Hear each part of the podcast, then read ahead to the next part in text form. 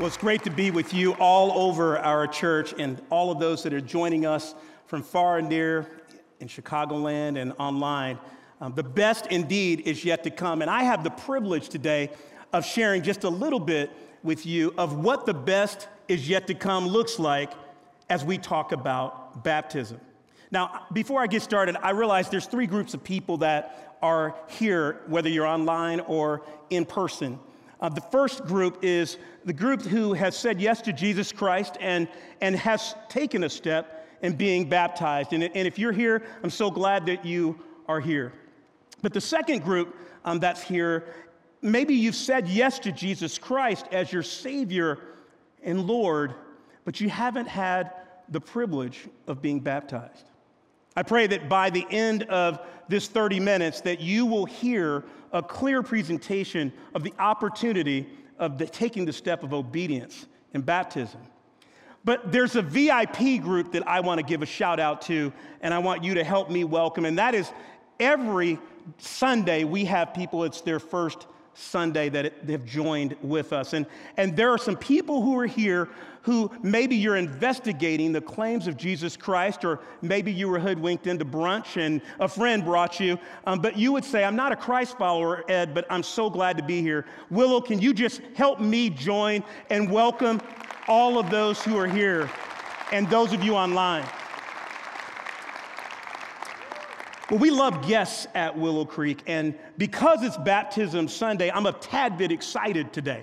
And, and I, I'm not apologizing about my excitement um, because baptism is a major, major thing in the life of a believer. And we are finishing up a two week mini series where we've talked about two sacraments, two rituals that the church, the early church, installed. And in fact, Jesus Christ himself in the Great Commission reminded us that baptism is something that we should do, that we should follow in obedience. And if Jesus said that we should do it, I think that's a good place to start. Maybe we should do that. So, what is baptism? Where does this word come from? Well, bapto is a Greek word. There's two words, bapto and baptizo. Bapto means to, to dip or to drench or to soak. But in the ancient literature of Greek, baptizo intensifies the word bapto, and we get the word baptism to immerse or to drown, to place down in the water. Uh, no need to get afraid today. We're not drowning anyone, but immersing someone in water. And in the New Testament, particularly in the book of Acts, it is mentioned over 27 times. John the Baptist, who many call John the Baptizer, mentioned this 48 times. The word baptizo is mentioned in just the discourse of his work. And he was giving a baptism unto repentance. Jesus had not started his ministry, Jesus had not died, but they were identifying with Jesus Christ in baptism, and he had what was called the baptism unto repentance. I, have done wrong, and I am symbolizing through this baptism that I'm taking another step to be more like Jesus. And so I want to invite you, because if I'm going to make definitive claims about who, in fact, Jesus is and who, in fact, should be baptized or not baptized, we should probably anchor that in the Word of God, right? So let's go to Acts chapter 16. In particular, we're going to be looking at the 25th verse through the 34th verse. And I'm using as a topic today disturbing the peace, the power of worship and baptism. Disturbing the peace, the power of worship and baptism. Before I go any further, I want to ask the Lord and ask you to lift me up in prayer. Because there's one person who absolutely, emphatically does not want this word to go forward, and that's the enemy. Distractions, everything you could possibly think of. But I want to ask you all to pray for me as I go to the Lord in prayer today. Let's go to the Lord in prayer. Father, thank you so much for the opportunity to serve your people through the word. Thank you for this great teaching team and church. giving us the opportunity to share the gospel. I pray that there would be less of me and more of you in the matchless name of Jesus Christ. Amen. So let's go to Acts 16 and give you a little bit of a setup of where we're going because context is important. In the book of Acts, in the 16th chapter, we start with an introduction to Paul and Silas, who are getting ready to go on a missionary journey, and they run into a, a young man named Timothy. Ladies, if you're single, please pay attention. This is a brother who you want to get to know. See, Timothy um, was an outstanding man, had a great reputation, and his mother was Jewish and his dad was Greek. So he was biracial, a very powerful thing to be able to have on the mission field.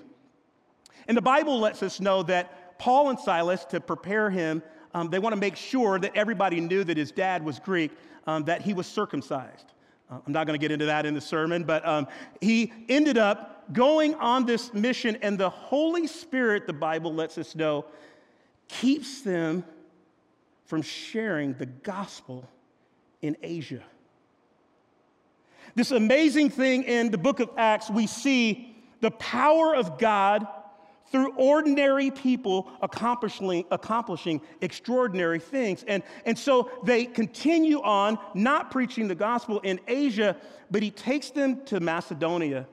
And just outside of the city of Philippi, they are going to pray. When all of a sudden, they run into a group of ladies. It's amazing as we celebrate International Women's Month um, that we have in the text today one of the baddest women in the Bible. Her name is Lydia. And I would submit to you uh, to get to know who she is. See, Lydia was a textile expert and she had dealings with purple dye. This was something that was very expensive. She was probably well connected in the community. And the Bible lets us know in verse 14 of Acts chapter 16 that she hears Paul and Silas and the brothers as they're sharing the good news. And the Holy Spirit convicts her heart, and she decides, I want to respond to this message. I want to respond to what they're saying. I'm a believer in God, but I haven't accepted Jesus Christ as my Savior. And the Bible lets us know that she receives and believes and immediately goes and she is baptized, and all of her household hears the gospel and they also receive the good news. It's a good day so far in Acts chapter 16, isn't it? But something's getting ready to happen in the chapter. The peace is getting ready to be disturbed. Because the next group of people that Paul and Silas and Timothy meet is a young slave girl, savagely trapped in human trafficking by her owners. The Bible lets us know that she's a soothsayer, that she's a truth teller and predicting the future, and she's made her owners a lot of money. She decides for several days, the text lets us know, to follow Paul and Timothy and Silas. And she yells every time she sees them. These guys are servants of the Lord Most High. They're servants of the Lord Most High. Can you imagine somebody walking around you in the office? You're at the water cooler, just getting ready to go the bathroom. She's a servant of the Most High for several days. And I love the text. The Bible says Paul gets greatly annoyed. Can you imagine? I, look, I'm tired of this sister. It's got to go. And so he looks at her and says, You that unclean spirit that is in her, come out in the name of Jesus. And immediately the spirit leaves the young woman. She is delivered by the power of God. But there's a group of people who are not happy about that. It's her handlers. It's the individuals who were getting profits off of what they were doing to her. And the Bible says that they brought Paul, Silas, and Timothy and their group before the magistrates of that town. And they immediately, savagely began to beat them. The magistrates pulled off and ripped their clothes off, and they beat them savagely and threw them into the inner part of the jail. And they put shackles on them. And as I did a little digging and some more research, the way that these shackles were placed on was to spread the legs of the prisoners to ultimate discomfort. In the dark, and verse 25 is where we come to the text. Look at the scriptures. About midnight, Paul and Silas were praying and singing hymns to God, and the prisoners were listening to them. And suddenly there was a great earthquake, so that the foundations of the prison were shaken. And immediately all the doors were opened and everyone's bonds were fastened. Which brings us to the first takeaway that I want to share with you today worship is a weapon. Worship is a weapon. In verse 25, we see this amazing moment. The Bible didn't say they pulled out their cell phones and text everyone around town to tell them the bad situation that they were in. They didn't complain to all the other prisoners, we were unjustly placed in prison. The Bible says that about midnight, my brothers began to praise and give hymns of song to the Lord. I absolutely love Paul and Silas and Timothy. I can't even imagine what happened in the heavenlies if you just imagine with me just a little bit that God the Father is watching this and the angels are saying, Hey, God, um, you and Jesus want to check out this. I want you to see what's happening in the jail in Macedonia. They're, they're praising God, they're lifting you up. And I could just see the God the Father just with the joy that he has. They are praising and lifting up my son. I got to get in this myself. And the earth is shaken, and all of the prisoners have their bands loosened. I love the text as it continues um, because we find out that no one ran off and left. This wasn't a, a great getaway. The Bible lets us know that something powerfully happens when we get together and we worship. I wish, friends, that we understood the power of our worship. There are times when you walk in the door all over our campuses, all over Chicagoland, where chains are being broken in worship where joy is being placed, where there was sadness, where there's brokenness, that we absolutely are lifted as we sing praises to God. Praise and worship is a weapon, which leads us to the second point of today. Belief always precedes baptism. Belief always precedes baptism. Go back to the text with me as we look at verse 27 through 30. It's interesting to me as I look at the text, the jailer woke up and he was absolutely overwhelmed. See, the text says that he is afraid and he wants to take his life with a sword. What you may not know is that um, if you, as a jailer, allowed anybody to go free and you couldn't account for them, you were executed.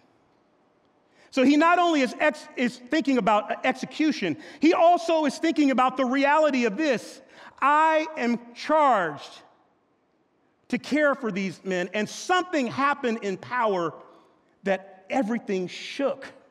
Everything and the foundations literally were shaken. And here we see in the text a pattern that we see all throughout the New Testament that belief always precedes baptism. Acts chapter 2, just to write down some scriptures that you can look at on your own time. Acts 2, 37 and 38. Peter has just proclaimed that Jesus Christ is Lord and Savior, and he's told people the crucified one, the one you crucified, he is Lord and Savior. And the Bible says that when they heard the scripture, their hearts were cut. And they said, What must we do? And Peter, with the authority of the Holy Spirit within him, says, What you need to do is you need to ask for forgiveness. You need to repent, believe on the Lord Jesus, and you will be saved, and you need to be baptized. Verse 41, we find out that they are baptized immediately, and almost 3,000 were added to the church on that day. That's a, that's, a good, that's a good day of ministry. But the Bible continues to let us know 27 times in the book of Acts alone, baptizo is, rich, uh, is mentioned. But Acts chapter 8, I want to highlight two. Philip, this amazing man, is preaching the gospel in Acts chapter 8, verse 12. And he's talking to a magician, a magician who had a lot of power, small p, and authority in the community. But he heard the message that they were preaching, and he actually was coming to try to get some of their power, trying to buy some of their power. But the power of God and the message of the gospel arrested Simon the magician, and he turned around and he actually gave his life to the Lord. And the Bible lets us know that he immediately was baptized and joined them. Acts chapter 8 continues in another story where we see this Ethiopian eunuch and this Ethiopian eunuch comes to Christ, but he asks the question, Who is this prophet? And Peter says, or Philip says, I, I, I, will tell you about who he is. This is what he did. And he preached Jesus to him. And it says that they were going along, and there's a body of water that they saw. And he said, Wow, uh, what would keep me from getting baptized? See, because he knew that the identity of a person who was a Christ follower was to be baptized. And Philip says, If you believe by faith, you can be baptized. He said, I'm good. Let's go do this. And so they get out of the chariot and he baptizes him right there. See, baptism is for those who have believed in Jesus Christ by faith. It's not for everyone. Just like last week, we celebrated communion. It is not for everyone, it is for those who have said yes to Jesus Christ.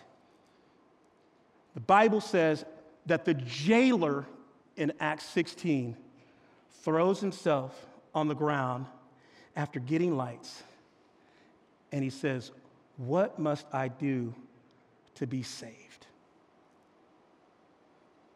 It brings us to attention in the topic of baptism. And the third takeaway is what, what baptism is not. I want to say this with, with great care and great sensitivity.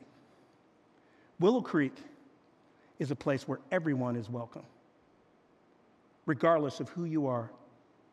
We believe that the best is yet to come in your life.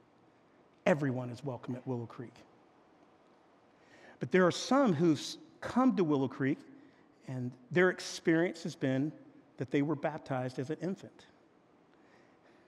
And I want to just, with great care, um, just communicate that I believe that when your parents baptized you, um, they wanted to dedicate you to the Lord Jesus. And theologically, I don't have time to take a treatment of infant baptism, but suffice it to say that there is not one instance of infant baptism in the Holy Scriptures. There's not one example that we can point to that infant baptism is taught by Jesus Christ. An infant can't confess belief in Jesus Christ. An infant or a parent can't profess faith for a child. But we're so excited at Willow Creek North Shore and all of our campuses. We love to dedicate children to the Lord. We have infant dedication where we bring together parents and families and their children, and we give them an opportunity to be able to dedicate their children to the Lord and raise their children in the admonition of Jesus Christ. Just a brief caution to parents who want to rush their children into baptism. Um, I have a 10 year old and um, one thing I know for sure is my son is not ready to be baptized. Uh, it, your 10 year old may be different, but um, when my 10 year old is ready, um, there's no problem in picking up the telephone and calling Pastor Sean and, and, and maybe a couple others and just go and talk to them and share with them what is the gospel. And if you can explain the, the gospel of Jesus Christ um, without your parents present and with great clarity and understand what Jesus Christ has done, then, then you're ready to be baptized. But let's be, let's be very careful as parents as we nurse our children into um, this reality. The other thing is baptism is not, is baptism is not a private affair. Um, I don't get baptized in my shower by myself. Uh, it, it is something where I go before others and I proclaim my belief and trust in Jesus Christ and the fact that I want to be identified with a group of people who call themselves Christians, which leads us to the other thing that baptism is not. Baptism is not salvation. Let me say that again. Baptism is not salvation. We know that salvation in Jesus Christ comes through faith alone. Ephesians 2 8 through 9 says that for by grace we have been saved through what, church? Through faith. And that not of ourselves, it, it is a gift from God. None of us can, can boast. But the question then comes up faith in what? What do we have faith in? Well, in a few moments, I'm going to share with you what we have faith in, but I want to share with you a quote that John Stott wrote in his book, Basic Christianity. This is from my devotional time, January 4th. The Bible reveals a God who, long before it even occurs to men and women to turn to him, while they are lost in darkness and sunk in sin, takes the initiative, rises from his throne, lays aside his glory, and stoops to seek until he finds them. Isn't that amazing news? That God Himself follows and seeks out each of us. I asked my wife if I could share this brief story of how she came to the decision. She was baptized as an infant.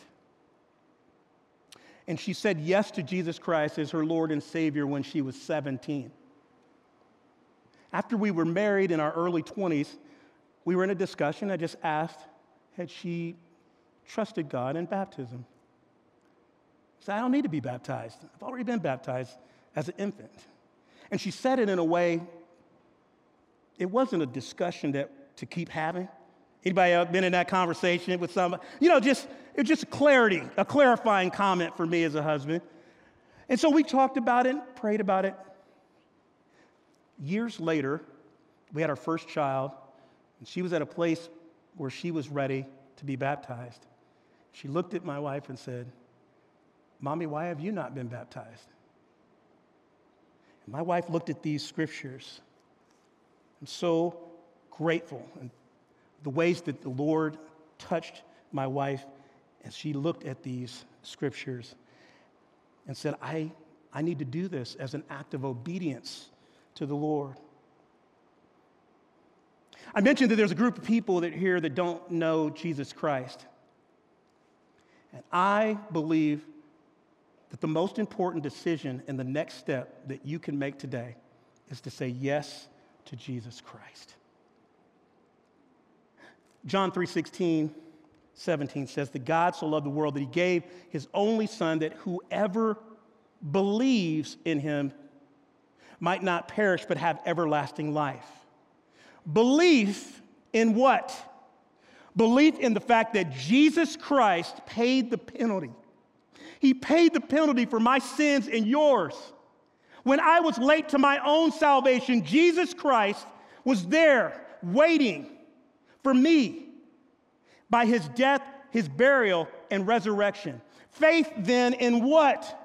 We have faith that Jesus Christ and what he did on the cross was sufficient for the forgiveness of my sin and yours. Is that good news, friends? That is good news. And because of that, God the Father extends his forgiveness. That, my friends, is the gospel. That is what saves you. Maybe you're here and you're like, Ed, I had no intentions on doing this today, but I want to say yes to Jesus. Wherever you are, in any of our campuses and online, I want to pause before I land this sermon. I want to give you the opportunity to say yes to Jesus Christ. With all of our heads bowed, let me go to the Lord in prayer. And if, and if you are ready to say yes to Jesus Christ, I want you to make my words yours and say yes to Him today. Father, thank you so much for the power of your Son, Jesus Christ. Thank you for what He did on the cross. And I believe that because of His death, because of His burial, and His resurrection, that I can have eternal life. Forgive me, God, of my sins. In Jesus' name, amen. My friends, if you prayed that prayer with me, the angels in heaven are rejoicing because you are, are part of the family of God. Amen? You have taken your step in a new life. In a few moments, I'm going to tell you what you can do as, as a next step. Last thing is, when should I be baptized? Like, when, when should it happen? I would submit to you as soon as you've heard the word of God preached and you've received clarity that this is indeed a mandate, a commandment from Jesus Christ, that you should do whatever you can to get baptized. Acts 10 47 and 48, we see Peter saying that the Gentiles, they, hey, they deserve there's nothing that should stop them from being baptized after having belief in Jesus Christ. Earlier in the passage in chapter 16, Lydia does the same thing. And then Acts chapter 18, verse 8, you can read it in your own time. Crispus, the, the leader, he and his family believe on Jesus Christ and they are baptized. Don't delay. Do it, my friends, today. Just go to willowcreek.org slash baptism. Or you can talk to any pastor at our Welcome Center, at any of our campuses. We would love to be able to connect with you and those who just said yes to Jesus Christ to give you the next steps. Romans 6, 3 and 4 is one of my favorite scriptures that I'm going to end with this in a story. Do you not know that all of us who've been baptized into Christ Jesus were baptized into his death. We were buried, therefore, with him by baptism into death, in order that just as Christ is raised from the dead by the glory of the Father, we too might walk in the newness of life. In a few moments, we're going to have the opportunity to tear the roof off of this place and celebrate baptism with some of our newest friends. And as we do that, I want you to understand that as you watch at your campus and you see the pastor take down the person buried with Christ, it's a picture that we are showing, a picture of what Jesus did and raised to new life. Which brings us to the truth of the day that baptism is a public picture of being identified with Jesus Christ. Well, I was reminded of a story this week of a couple in their 70s.